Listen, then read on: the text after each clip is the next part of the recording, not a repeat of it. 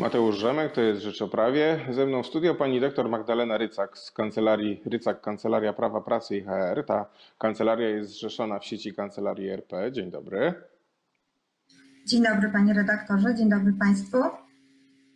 Pani mecenas, y, Ministerstwo Rodziny, Pracy i Polityki Społecznej opublikowało właśnie dane, z których wynika, że w kwietniu wzrosło bezrobocie i to nie mało, bo aż o 55 tysięcy y, osób i wynika z tego, że no, gospodarka i biznes dość mocno odczuwa skutki kryzysu gospodarczego. Podejrzewam, że należy się spodziewać w kolejnych miesiącach znacznie większego wzrostu bezrobocia. No, mówi się coraz głośniej o tym, że pracownicy są masowo zwalniani, że firmy przygotowują się do e, zwolnień grupowych, ale e, zgodnie z przepisami tarczy antykryzysowej, w przypadku zdalnych pracowników, takich zatrudnionych, pracujących w tej chwili na odległość, przedsiębiorca może mieć kłopot z wypowiedzeniem takiej umowy. Proszę powiedzieć, na czym polega problem z przepisami tarczy antykryzysowej, jeśli chodzi oczywiście o e, chęć pracodawcy do wypowiedzenia takiej umowy.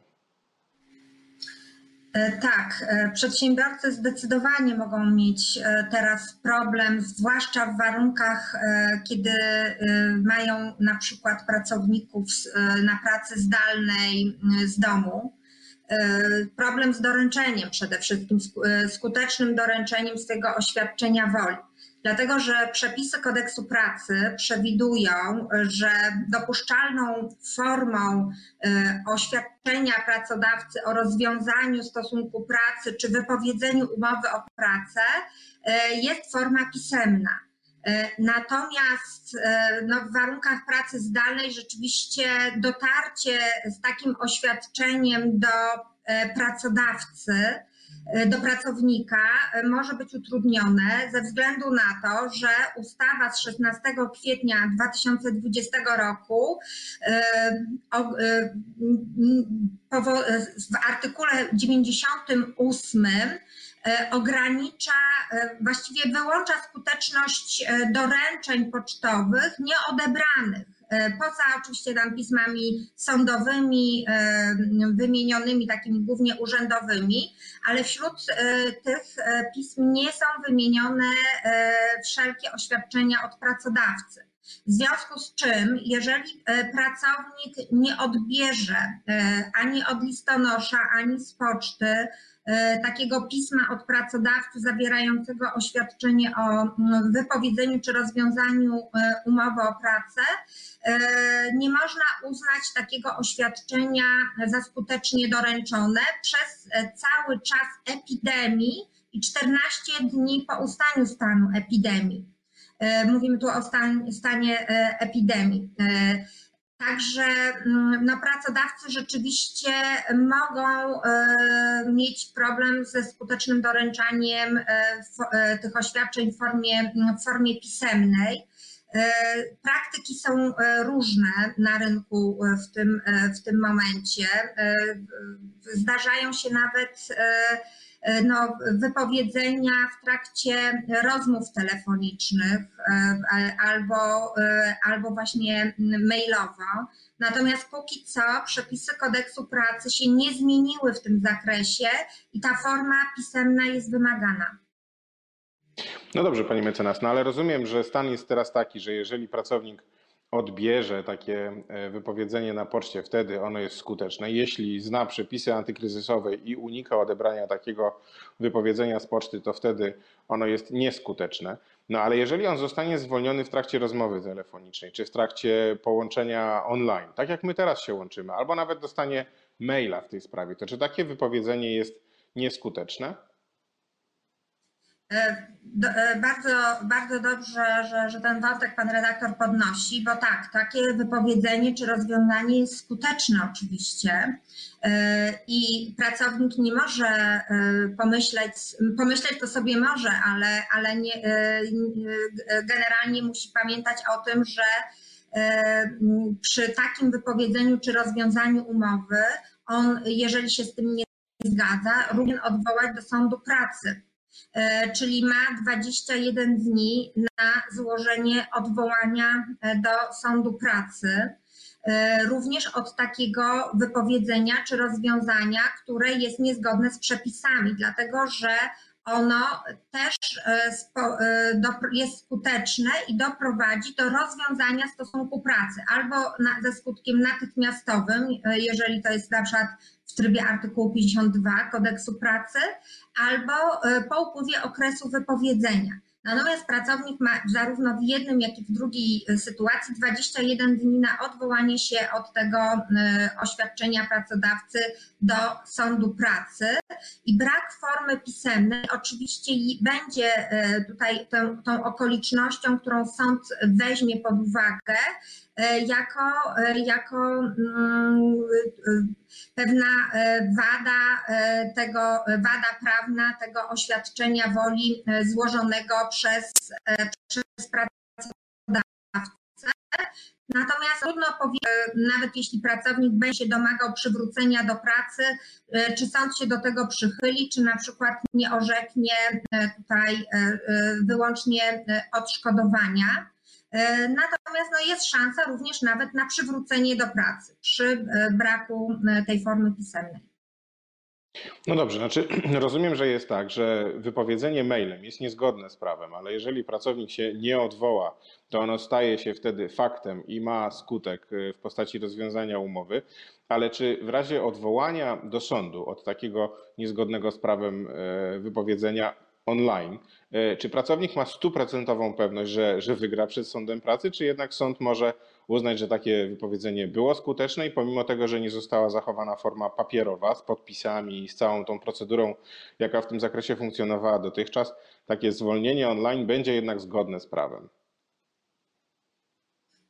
Takie zwolnienie online e, nie, e, w świetle aktualnie obowiązujących przepisów nie spełnia wszystkich e, wymagań stawianych przez kodeks pracy. Przede wszystkim tutaj nie, nie ma tej formy pisemnej. W związku z czym oczywiście nigdy przy sprawach sądowych nie można nikomu dać stuprocentowej gwarancji na cokolwiek, tak? bo, bo no, Różne okoliczności się pojawiają e, w trakcie takiej sprawy, natomiast z dużą dozą prawdopodobieństwa można powiedzieć, że jednak tutaj sąd orzeknie, e, że e, ten brak formy pisemnej był, nie, nie, spowodował, że to wypowiedzenie było niezgodne z prawem, no i pracownik może liczyć przynajmniej na wypłatę odszkodowania.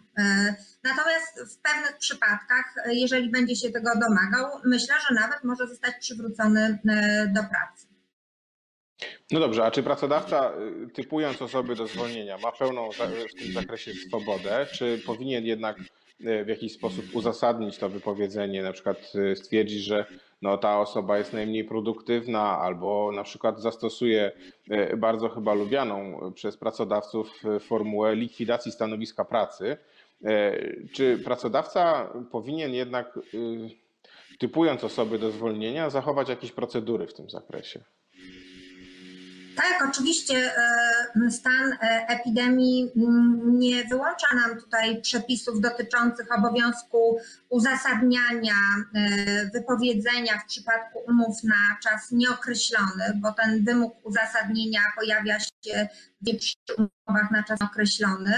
E, oraz przy rozwiązywaniu e, umów e, w trybie natychmiastowym, czyli tutaj nie ma już znaczenia rodzaj rozwiązywanej umowy, jeżeli w trybie na przykład artykułu 52 jest rozwiązywana taka umowa, to wówczas ten wymóg uzasadnienia pojawia się przy wszystkich rodzajach, rodzajach umów o pracę. Więc po pierwsze tak, oczywiście pracodawca, na pracodawcy nadal spoczywa obowiązek e, e, uzasadnienia w tych przypadkach, o których mówiłam, e, rozwiązania mm, umowy o pracę.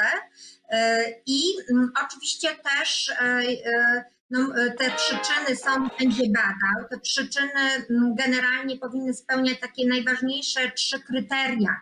Czyli przyczyna powinna być po pierwsze prawdziwa. Sąd bada, czy podana przyczyna jest prawdziwa bo to, że mm, my mamy aktualnie oczywiście stan pandemii, e, mamy problemy finansowe, większość przedsiębiorstw, to nie znaczy, że wszystkie. Może się okazać, że na przykład są takie przedsiębiorstwa, które wcale nie zmagają się z problemami finansowymi, a wręcz nawet przeciwnie, ich obroty wzrosły w tym czasie, a wykorzystują sytuację, żeby na przykład pozbyć się niewygodnych pracowników, którzy, wcześniej z jakiegoś powodu nie do końca nie, nie pasowali, ale nie były to na przykład przyczyny obiektywne, E, a bardziej na przykład subiektywne, e, które by się raczej przed sądem pracy nie obroniły, więc teraz próbują na przykład e, zwalniać pod hasłem pandemii. Więc po pierwsze sąd bada, czy ta przyczyna jest prawdziwa. Jeżeli się okaże, że dane przedsiębiorstwo nie przeżywało trudności finansowych w związku z pandemią, a podało, że właśnie z tego powodu pracownikowi rozwiązują umowę o pracę, to też zwiększa się szansa pracownika na to, że na przykład zostanie przywrócony do pracy albo zostanie mu zasądzone e, odszkodowanie, a jeżeli to jest na przykład pracownik e, szczególnie chroniony, na przykład w wieku przedemerytalnym, to on otrzyma e, takie wynagrodzenie za cały okres pozostawania bez pracy.